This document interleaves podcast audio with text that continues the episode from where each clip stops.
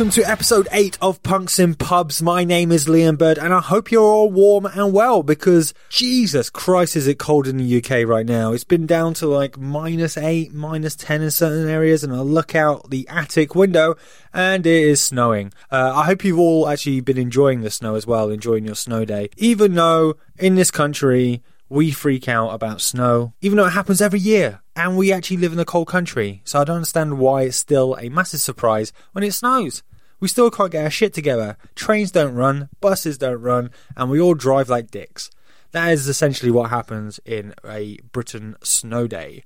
Uh, the Beasts of the East, as it was dubbed by the media, it must have been someone who's a WWE fan who uh, dubbed that name because it sounds like the most wrestler name ever, the Beast from the East. I'm not here to talk about the Beasts from the East. I am here to bring you the third best punk podcast going. That's right, kids. Aim for the sky. Always aim for third because that's where everyone wants to be bronze. This week is me having a chat with a multi talented music composer, a Mongol Horde guitarist, and Frank Turner and the Sleeping Souls keyboard player. That man is Matt Nasir. My interview with Matt took place on January 28th this year, just before the Mongol Horde show at the Scala. We conducted our chit chat um, up in the bar on the balcony, and as you will hear, uh, the sound crew decide to belt out Atomic Kitten at the top of the uh, PA system, so I apologise for that in advance. In this episode, you will hear about Matt's life growing up and being part of the Nasir family cover band. Uh, he also talks about how life on the road with the cast and crew of the Blues Brothers the musical was probably the most rock and roll he's ever been. Matt and I discuss our love for comic books, in particular Garth Ennis. Uh, Matt takes the piss out of my favourite movie, Jurassic Park, and he also reveals his passion for a good soundtrack, and I take the piss out of his favourite movies. I pretend to know what Matt's talking about when he starts uh, boasting about his one of a kind baritone guitar that was made by Kurt Ballou of Converge. We also talk about the pure joy and mayhem that is Mongol Horde. Matt also recounts playing at the 2012 Olympics and having a cup of tea with J.K. Rowling. And finally, uh, Uh, Matt discusses the up and coming Frank Turner album number seven, while also revealing how he turned down Frank's request to join the band first time of asking. As always, there'll be a band playing out the end of the show, and this week playing us out will be German pop punkers a perfect mess. But first, sit back and tell everyone around you to shut the fuck up and relax and listen to episode 8 of Punks and Pubs with Matt Nasir. Once upon a time in Mongolia!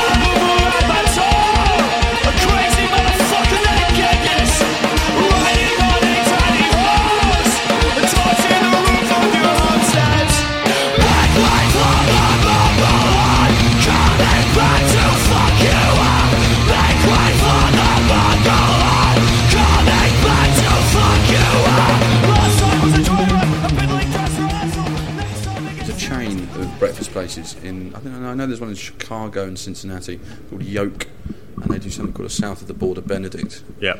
which is kind of like spicy chorizo with the, your traditional uh, Benedict items. But I'm, I'm I'm a sucker for an eggs Benedict. Can you, can you make a good hollandaise? Personally, no, I'm a terrible cook. Okay.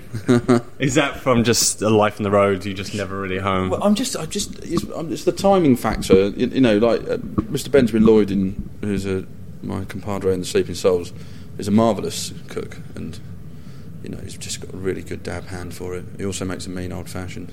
oh, really? Yeah. That's always handy. Oh, little bit too handy. So- but yeah, no, it, I've, yeah, I've never been very, very good at cooking. If I'm doing breakfast for myself at home, I'd probably do some kind of smashed avocado with uh, poached eggs or something like that. I'm an egg fan.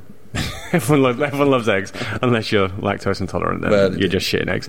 So the voice you heard there is uh, Matt Nasir. He is the guitarist in Mongols. He's also the keyboardist in uh, Frank Turner and the Sleeping Souls. Eh, But he's also, you probably might not know, he's also a uh, multi-talented composer. You're too kind. We'll, we'll get back to the composing in two seconds. Because what I'm really interested with you is that you seem to play literally any instrument that you can get your hand on. Oh, and, and that's not true. Is Blo- it not? But bl- yeah. Blowing instruments, I'm particularly bad at. Yeah. um, I can just about play a couple of uh, melodies on the harmonica. In What- fact, I've got a harmonica solo on a forthcoming Frank Turner track, which may or may not be being released very soon. Is that insulting when Frank Pinks brings up just literally anyone to blow in a harmonica? well, well, the thing with the harmonica is it's all in one key, Hmm. so you can't necessarily play a bad note. But I mean, if you we've got a specific melody that needs to be played, uh, like on this new track, it is only three notes, I think, or something like that. So it's, Yeah. it's not not too difficult. I started off. We had a piano at home when I was a kid, so I started noodling on the piano, but that more gave me an idea of kind of the relationship of notes and the Yeah. sort of music theory side of things. Um, but I, I um, was a bass player by trade to start off with. Yeah. So I played bass, and then I did my first pro gig was a six month tour of Europe with the Blues Brothers musical, playing loads of wonderful Donald Duck Dunn bass lines, and then got back to London and thought, yeah, I'm a musician, let's go, and then couldn't get any gigs whatsoever.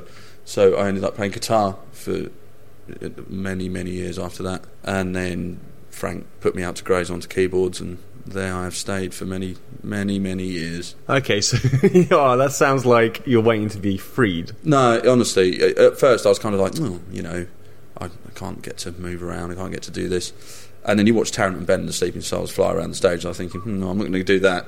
This is a good, this is a good spot here. Yeah. you know, I can have a nice glass of wine at, the, at the back there. And no, it's good. It's it's it's a fun it's a fun setup sitting next to Nigel Powell, and we have a we have quite quite the crack at the back while nobody's looking. We joke with each other, but it's good. Yeah, it's it's, it's really good fun playing. with So if anyone anyone goes and watch you guys next time, watch make sure in watching you two at the back Most- for your shenanigans. Most people don't know to watch us at the back, but yeah, um, a few regulars that turn up to gigs are aware of some in jokes. So you, you quickly spoke about Blues Brothers tour there. Blues Brothers for me is one of those movies that you just watch with all your friends because it's just a, it's, a, it's a laugh of a film. But I never watched the stage show. I can guess repetitively playing that music. Do you still can you watch a Blues Brothers movie and still enjoy it? Yeah, I can. I mean, that was a long time ago. I was 22. I was 40 on Friday, so that was many, many years ago. Happy birthday! Thank you. Um, but it's you know it's it's the kind of thing where where you're doing it, the discipline of that compared to playing, let's say, um, a gig like tonight's gig and, or playing with Frank and things like that, is that you you absolutely the challenge is to get it spot on right every time. You know, there's no room for improvisation in that. It's quite strictly chore- choreographed and quite strictly arranged. For, for good reason, you know, they've got producers of the show that know exactly what they want and that kind of thing. So, you know, I, I loved it. I mean, it, I, I thought, as a theatre production, I thought, well, it's not exactly going to be rock and roll, but it should be a good start. Hmm. And I was just completely wrong. it was the most rock and roll tour I think I've ever done. It was amazing. Because you, are quite cramped down, aren't you? Because you're underneath the stage. Is that right? No, no, B- Blues Brothers musical, the whole band's on stage in a scaffolding. Oh, okay. You know, like Celebrity Squares. Yeah. Imagine that. Yeah. And You're I- top right. I was bottom right. Oh, bottom right. Yeah. Good place.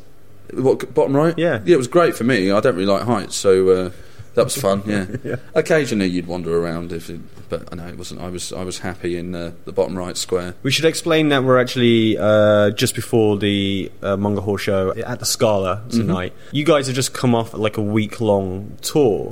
Three dates. Three We've dates. done before this year. I've heard Frank say that bands, American bands who tour constantly, you can tell because they shit all over British bands because they're constantly touring. You guys tour when you can.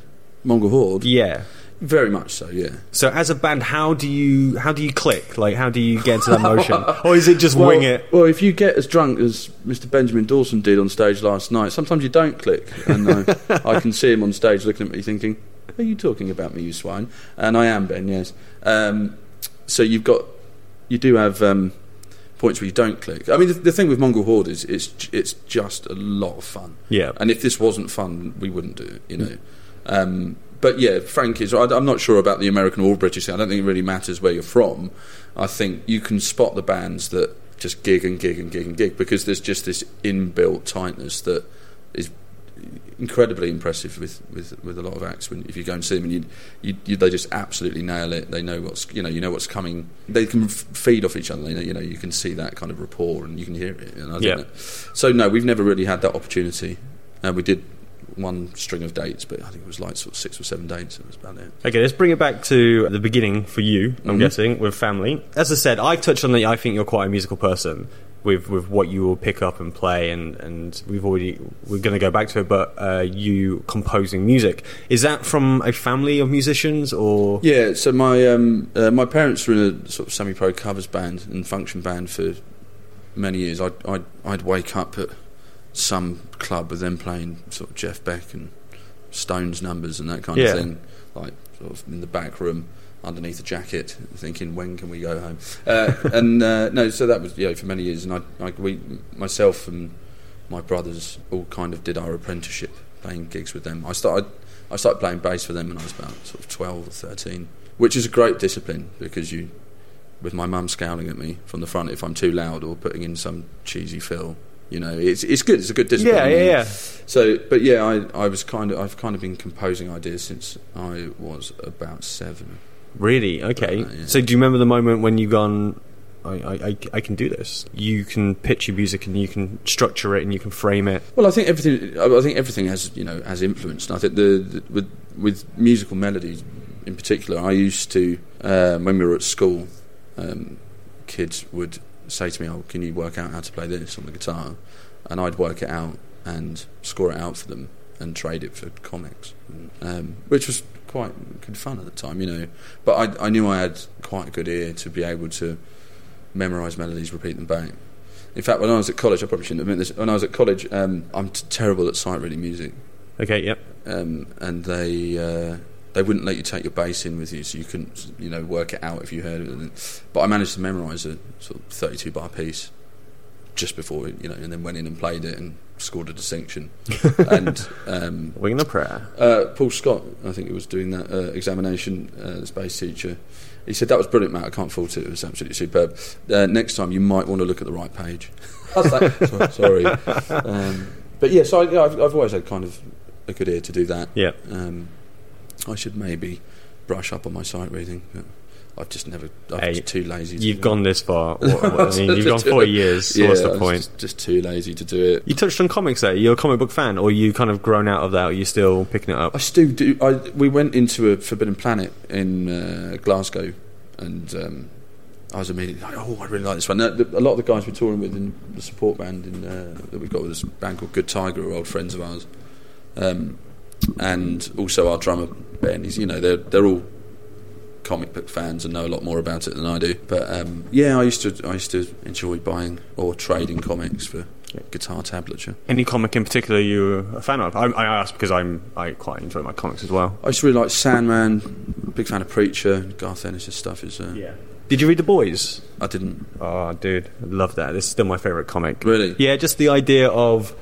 a, a group of four people, five people, having to police these superheroes who seem very wishy, Right, like yeah, really yeah, Uh, white and white, but they're just all doing drugs and orgies and Right. murdering and raping, and it's just a it's a re- if it like it's a Garth Ennis comic. Yeah. So no, I'm, I'm aware of it. I just I've never got around to reading it, but yeah, if I, get an um, opportunity, well, definitely. that was like in fact that largely brings us back to the fact that I, you know, once we started going, oh, well, you know, we should we should be a band with uh, schoolmates and stuff. I remember sort of 14, 15 Mhm. was when there wasn't really time for anything else.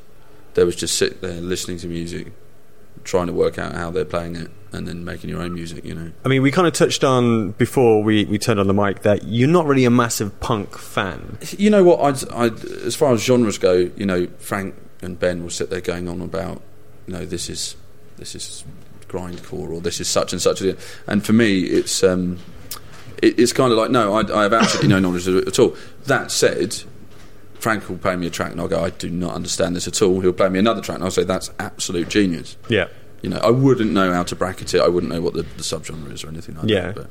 But if someone said oh, what's punk, they might put on the Sex Pistols or the Ramones or the Clash. I was talking about this. Yeah, I, what confused me in my younger years as a child was that my idea of what punk was didn't really sound like the Sex Pistols. Sex Pistols sounds like a rock band to me. Yeah, I mean, it's only really John Lydon's vocal that really pushes it out there and stretches it. If you listen to the guitar tones and stuff, for me personally, Yeah. I'd be like, that sounds rock- rockier than I expected the most legendary punk band on, in history to sound. You know that kind of thing. Yeah. So yeah, I'm, uh, my my knowledge of the genre is. If it sounds good, it sounds good. If it doesn't, you know.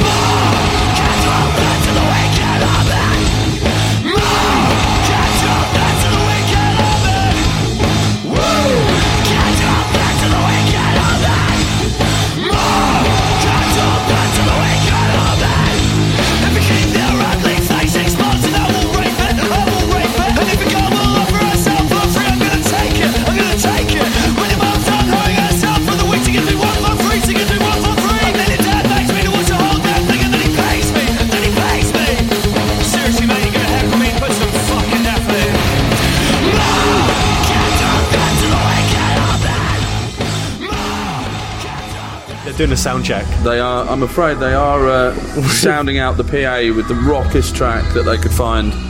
It's Can you still hear me? yeah, yeah. I've got Okay, my cool. headphones Okay, in. Yeah. So, what is the music that you that that kind of pushed you to more guitar-based music? Like, was there a band that you heard and you've gone, "Oh, I really enjoyed them," and then they kind of led down the path of discovering more music? Yeah, well, when I was when I was younger, so when I was at school, you know, we, I was really, really, we really liked, like me and my mates, really into Faith No More, um, Soundgarden, you know, Nirvana, and that that, that kind of uh, that kind of guitar stuff was, you know, immense. And uh, like sitting down trying to work out Soundgarden tracks is is so much fun because they, they use all these weird tunings and you know, it's just it's, it's just totally my bag. And yeah, I mean, then and then you try and reproduce that sound yourself with a dodgy distortion pedal you've bought for 40 quid and yeah. Uh, an encore guitar and a 10 watt amp and you're like this sounds awful you know? What are we this, sounds, this sounds bloody awful. Um, but um, yeah I've always into, I've always been into guitar based stuff just probably very different to I mean I know you know Ben and Frank were you know big Black Flag fans and Yeah, stuff yeah. like that and you know, I'd, I'd, ne- I'd never even got anywhere near it. I was aware of them just I've just gone down a different different path you know So, what would your record collection look like then? Is it a lot of classical or is it jazz? It's or... pretty mixed. There's not very much jazz in it. I mean, um, I mean, yeah, like the, I'm really uh, into the, like, li- going back listening to um, like Hot Snakes and stuff. Uh, uh, Frank kind of uh, quite kindly said, "Oh, you should ch- you know check these out." It's Like many years ago, he said. And I, I thought it was you know, phenomenal. So I'm, that was what I was listening to on the way in. But yeah, my record collection's pretty fit. I, I think it's pretty varied. But like, see, it's got so you've got sort of Faith No More and maybe some Rage and Nirvana and things like that. Yeah. But I'm, you know, as I, when I was a kid, I was really into Depeche Mode. Yeah. Loads a keyboard stuff. Yeah. Um, yeah, it's very. I've got quite a lot of soundtrack stuff in there. In fact, for my uh, 40th birthday, my mum bought me a, a USB turntable, which I was very happy about. Bluetooth one, which is pretty cool.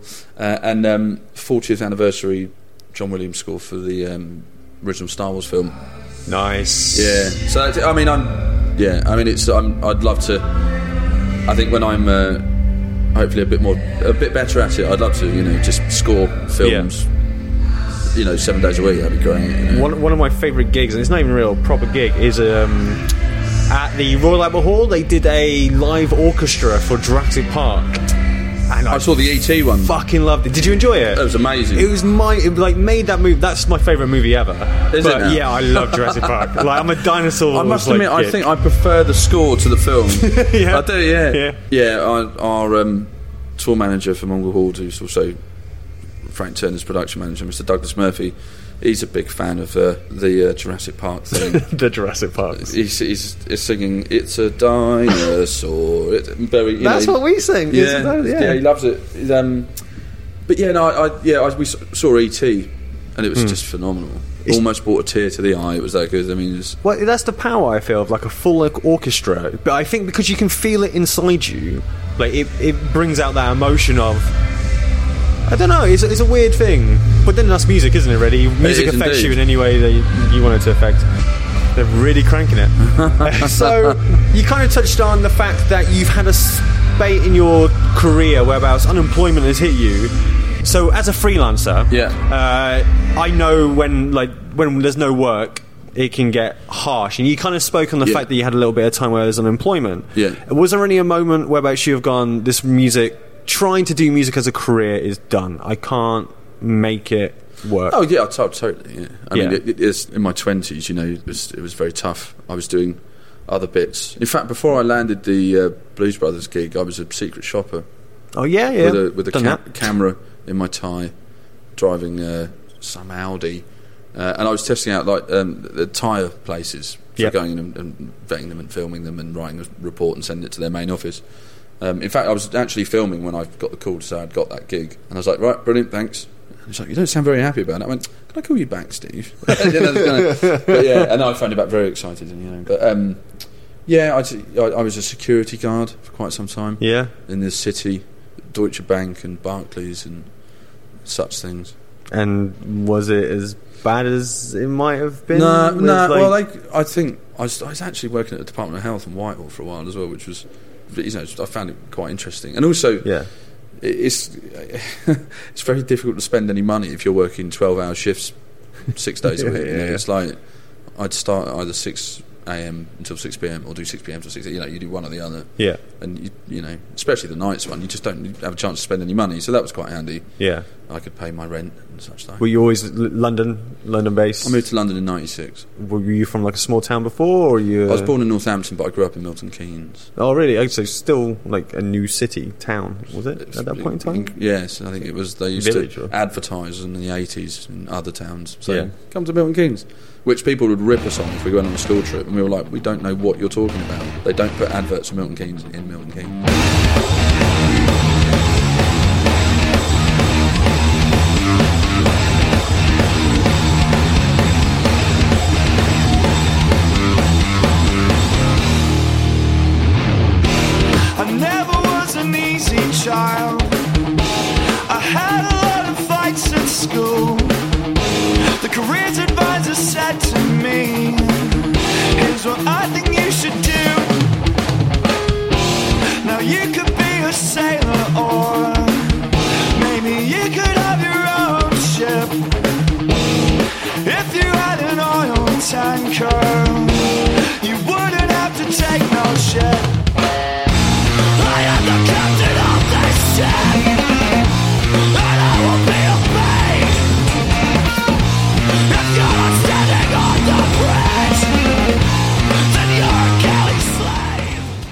Kind of touched on musical scores and doing movies. What kind of movies would you want to do? Like, is there a movie that you've seen and you've gone, "Fuck, I wish I'd done that"? I mean, we touched on ET.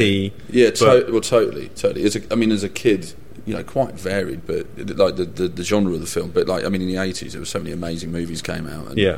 the scores to which I was just absolutely fascinated with.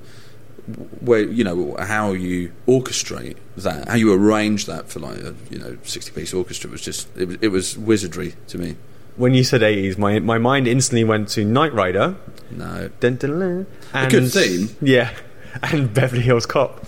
Beverly Hills Cop, you know, Harold Faltermeyer at his best. But for me, no, it was it was things like, I mean, Goonies. I thought Yeah. the score for that was incredible, and like you know, Back to the Future and things So like that. Spielberg movies. Well, not not, but you know, they're, they're the kind of films that you watch when you Yeah. when you're a kid. But but no, there's. I mean, I mean, late, later than that, I thought you know, I thought John Ottman's score for The Usual Suspects was just off the scale. Mm-hmm. You know, Yann Tiersen's score for Amelie is probably one of my favourites. I've never watched Emily. It's incredible. Yeah. What an incredible film. I'll put it on my to do. But I mean, I, it's I, feel, on, I honestly don't know if that's just because I love the score so much. You know, So, so what kind of movies are you into? Like, you are like a really deep, deep, strapping kind of person? Are you like, fuck it, just put on uh, Harold and Kumar get some munchies? Uh, no, I've never seen that. I've never seen. I've never, Dude, you are missing out. I know I took the piss out of it, that's- but it's well, a funny it, film. That's it. I think it's, it sounds like it would be the same thing, uh, same kind of genre. I watched Pineapple Express Yeah. once when I was slightly drunk, and I thought it was hilarious. Um, Never gone back to it sober. Don't want to no, ruin no, that no. moment. Uh, movies wise, when growing up, I'm a massive, massive James Bond fan. Because when I was very young, my, the the video shop on the corner was closing, and my dad went, "Oh, I'll just you know they're selling them off really cheap." They had like the first seven Bond films, and I used to just watch them on repeat. It's just I'm just absolutely fascinated with him. So I think my my earliest you know love of, of film scoring was John Barry doing like the early scores. so, who is your Bond?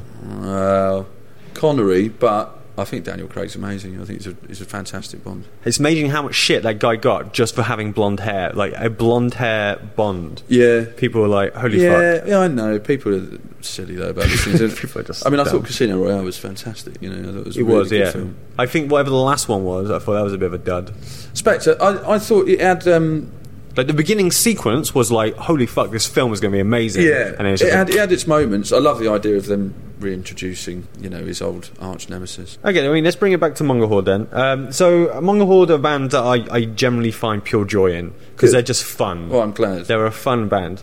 Um, kind of a question I'm going to ask you that we already kind of spoke about off air, but uh, have you ever done like a hardcore band or a punk band? I mean, and Frank and um, uh, the Sleeping Souls, for me, are a punk band, but that's my personal opinion, mainly because it's attitude again. Uh, and energy. Well, I can't wait for you to hear the new album. well, I've been told. Right, that's one of my questions later on. But I mean, with Mongol Horde, uh, have you ever played like a heavy band before? No, well, we like I said when we were playing when we were teenagers, you know, with the Faith No More influence, we wanted to be, a you know, out there, heavy, screamy Mike Patton, but it's, it's very difficult to do well. Yeah. That's, that's the thing. That's the first first respect I had for a heavier side of life. So not not really anything like this, no. And we didn't really know what what was going to happen with this. Frank said many years ago. He said, "I really want to do a band with Ben again. I miss Ben." I was like, "Right, okay."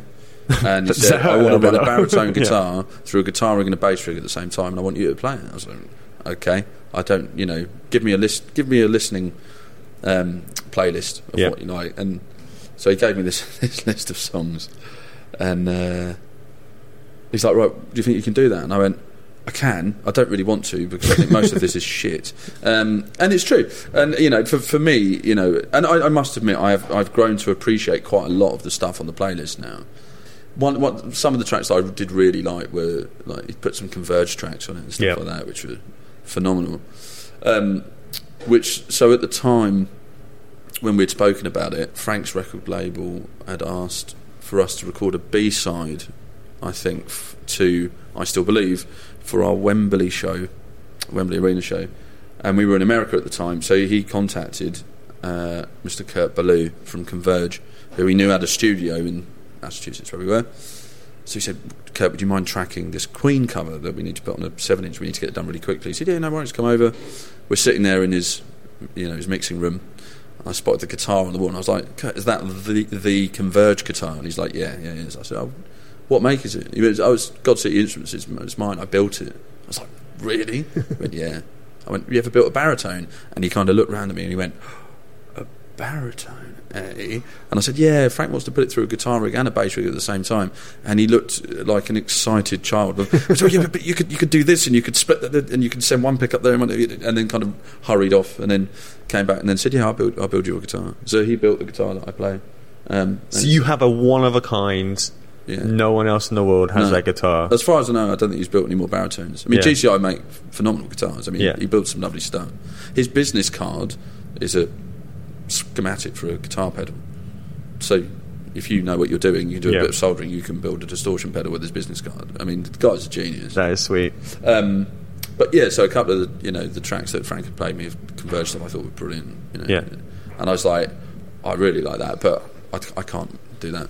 You know, let's let's let's go in the rehearsal room and see what happens. So I mean, when you got in that rehearsal, when you got in that rehearsal room, Hmm. what was it? Was it just like anarchy, or was it some structure to what you were trying to do and trying to just start find make, making some riffs and and you know, I think what was what was one of the first things we did? Maybe Tapeworm Uprising. So why Natalie Portman, by the way? Ask Frank. He literally came up with that on the spot as well. yeah, Like, like Ben and I were absolutely pissing ourselves, and we generally do every night. I mean, you, you forget what some some crazy lyrics he's put in.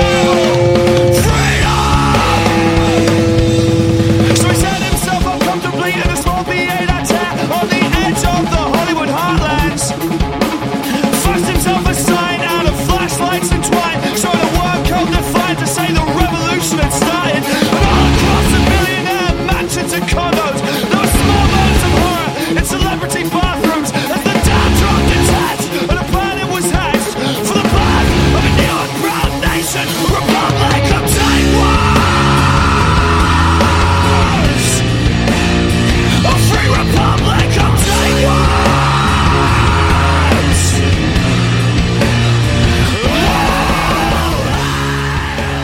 It was quite interesting, really, with the, so with the tracks on the album. I didn't make up all the guitar parts. Frank made up some. You know, um, Ben wrote "Winky Face," the mark of a moron. Yep. um, on like a program, and then said, "Oh, can you learn this?" And I was like, "Je- "Jesus!" It's like, you know, and I was like, Ugh. so that took me a while.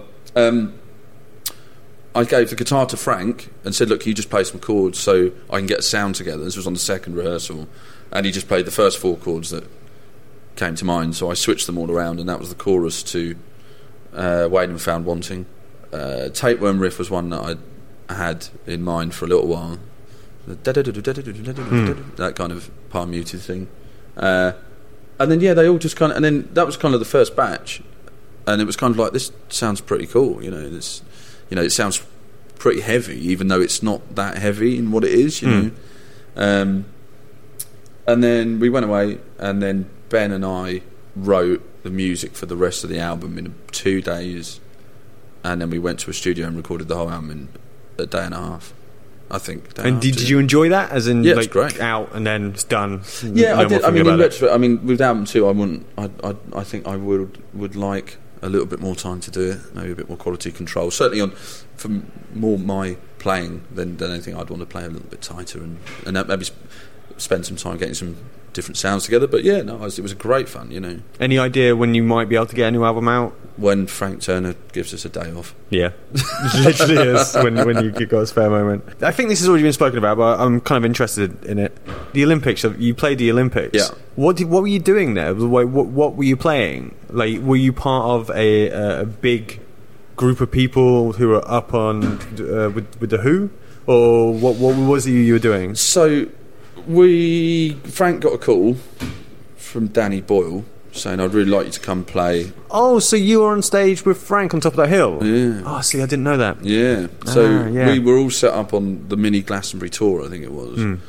So there was um, Emily Barker and the Red Clay Halo, and Jim Lockey and the Solemn Sun, who are all pals of ours, doing backing vocals and um, violin and accordion and su- such like. And then we're set up at the base of the hill. Um, but yeah, he'd, he'd said, "Would you mind coming coming down and playing the Olympic opening ceremony?" We were like, "Duh." Yeah. you know, that'd be amazing. Um, so that, the, the opening ceremony was on the Friday, um, and they were putting us up in a hotel, Knightsbridge, I think, somewhere for, from the Monday. And we went down to line check and stuff on the Monday. I remember turning round to uh, Miss Anna Jenkins of the Red Clay Halo, saying, "This is going to be mental tonight, isn't it?" And she went, "It's- "No, the gig's on Friday." I went, "Yeah, we, we've got two full run-throughs with a sold-out stadium tonight and Wednesday." And nobody had told them. Frank hadn't told them. It's like Frank, have you told them that we've got we're paying to, you know, we're paying to like hundred and sixty thousand people before Friday? Yeah. And he was like, "Oh no, no, I didn't." and so they were like, "Oh." "So yeah, it was manic week, but it was it was surreal. It was Yeah. absolutely surreal. The, the the the opening ceremony night, I nearly, you know, the green room area, I I very nearly walked into and took his nose off with David Beckham I'd, I'd had a cup of tea, cup of tea with J.K. Rowling kind of thing, and Yeah. I was, Some of I those. was bumming cigarette papers from Mike Oldfield and refereeing a FIFA match between Dizzee Rascal and the drummer out the Arctic Monkeys. It was odd. It was an odd day, but I mean, it was fun. Yeah. I mean, but that's that's history. Like that is literally now. Whenever someone replays the Olympics, Mm. Like the opening ceremony is something that I think everyone remembers. Yeah, like, you totally, guys yeah. are now part of like proper history. Yeah, it's pretty cool. It is pretty badass. It's pretty cool.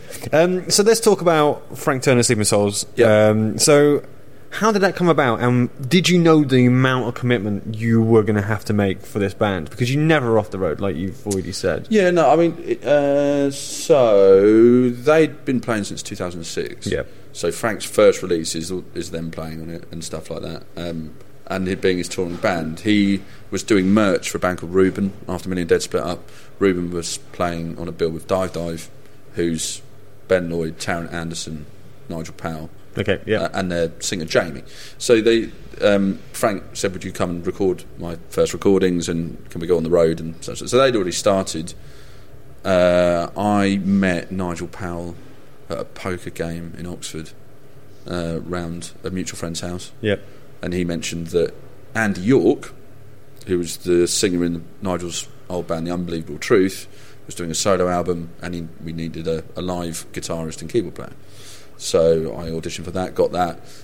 We supported Frank on tour. Frank approached me and said, "Could you come play keys for us? Because our keys player, uh, Miss Kira Hayder, is leaving." Um, and I said, "Great, yeah, sure. What are we looking at?" And he said, "Like we've got we've got the Love Ire and Song tour coming up. Um, here are the dates." And I looked at the dates, and because I was doing a co- lot, quite a lot of um, corporate gigs with my covers band at the time, playing guitar and stuff, um, if I'd have done the gigs, I'd have lost like two and a half grand Yeah. um, even with what he, he could pay me, you know, which you know early days wasn't very much. But I was like, dude, I'd love to do it. I love your music, but I can't afford to lose that. Yeah. Okay, fair enough. So then he came back to me and said, right, I can do slightly more money per gig.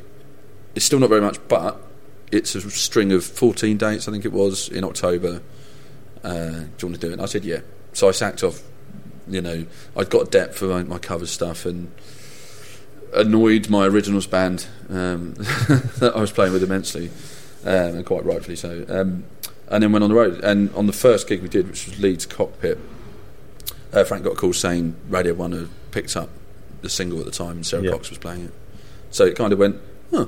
And then we went. So we started off doing sort of 300 caps on that tour. And then that gig, in fact, that tour, first tour I did with Frank, the London show was here.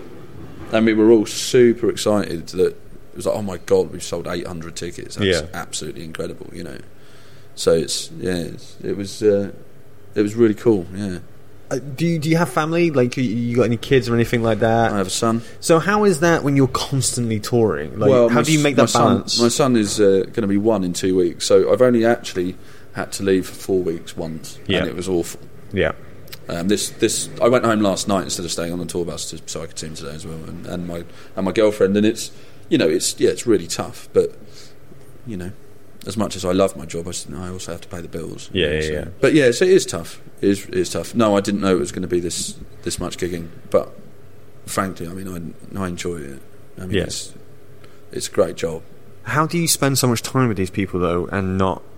You have to Physically know. hurt them. You have to know people's boundaries. Yeah. You have to know when not to push buttons and and you know you know any any you know if we're on the road for longer than three or four weeks, you know yeah there'll be a point in every tour where everybody's a little bit Tetchy. tetchy Yeah. and yeah you know we'll you know have a dig at each other and that kind of thing. But generally, it's it's all it's you know we get on really well. But it's partly the reason why we still do it. You know, Yeah. I, I think, and also probably the reason, but we're probably the least rock and roll band on the road. You know, it's not sex, drugs, and rock and roll by any means. It's kind of beer and bed. do, you, do you know what I mean? Yeah, I think yeah. if we were uh, on our systems with terrible drugs and uh, and all kinds of bits like that, I don't think we would still be doing it because I Yeah. think you can burn out pretty easily, don't it? But yeah, it's a nice glass of Pinot Noir in bed. Well, I mean, let's let's start talking. Let's kind of move forward and um, start wrapping this up because I know you need to go and do sound check. Thank you. So, new album with Frank. You've already kind of spoke about the fact that it is going to be something completely different. I'm not. And I mean, Frank has already said that he is going to be completely different. it is pretty different. Is, is that something you're exciting about, or is it something you're quite Totally. nervous about? Because for you, I'm not nervous. for you, if a lot of fans who like me like kind of the energetic, really punky kind of side of things, and they leave, that's money out of your pocket. But it doesn't. It doesn't really come down to that. The fact is, is that it, you you can, if you want, keep releasing the same album, Yeah, right? And you might do very well out of it. You might stop touring. You might completely knock it on the head because you're just thinking, you know, what's the point? You're not. You know, you're not actually pushing yourselves. You're not doing, and it's, and then again, there's a fine line between that and, and doing something different for the sake of doing something different. Um, I, I think it's just the fact is, is that yeah, it, losing fans um, isn't. I mean, for me, it's it's not really a concern because for I think for I don't think I think you can still hear it's Frank Turner and the Sleeping Souls. Yeah. very much so. And people that are into it, I think, will be really into it. I think I, I think it's a phenomenal album. I think Francis has absolutely outdone himself with his songwriting this time. let's kind of finish up with one of my favourite questions: is uh, what was your first big mistake? What was my first big, Big mistake? mistake, yeah. This is one of my earliest memories. I was at nursery, or Yeah, like, yeah. kind of really, it was like, like a play group or kind of thing, right? Yeah. And I remember trying to impress a girl and saying, "Watch this," and do some kind of ninja move, and I went head first off of a um, climbing frame into the floor and had to go to hospital. But I remember specifically remember saying, "Watch this." that was my first big mistake, I think. Yeah. Excellent. Well, thank you, Matt. Thank you very much. Cheers.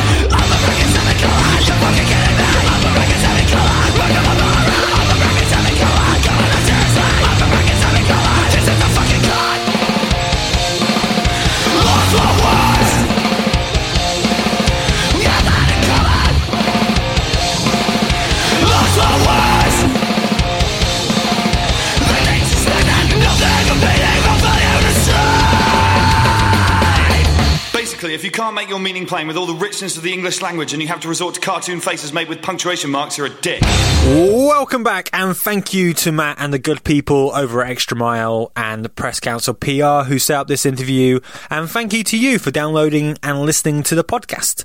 Uh, please spread the word and tell your mates about the podcast. Let's get to number two as the best punk podcast going.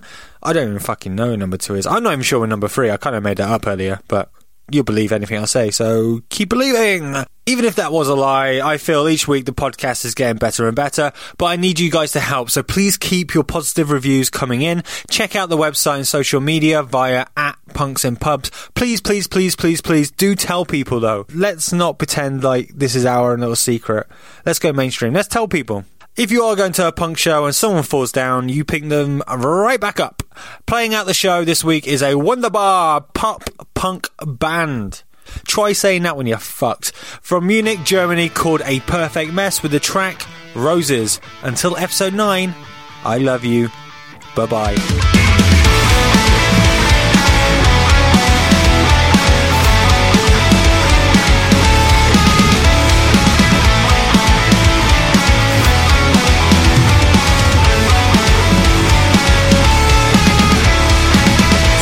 Years ago, in down under, when I met her in the summer. Yeah, I was busking to raise dinero, which I needed for my Pajero.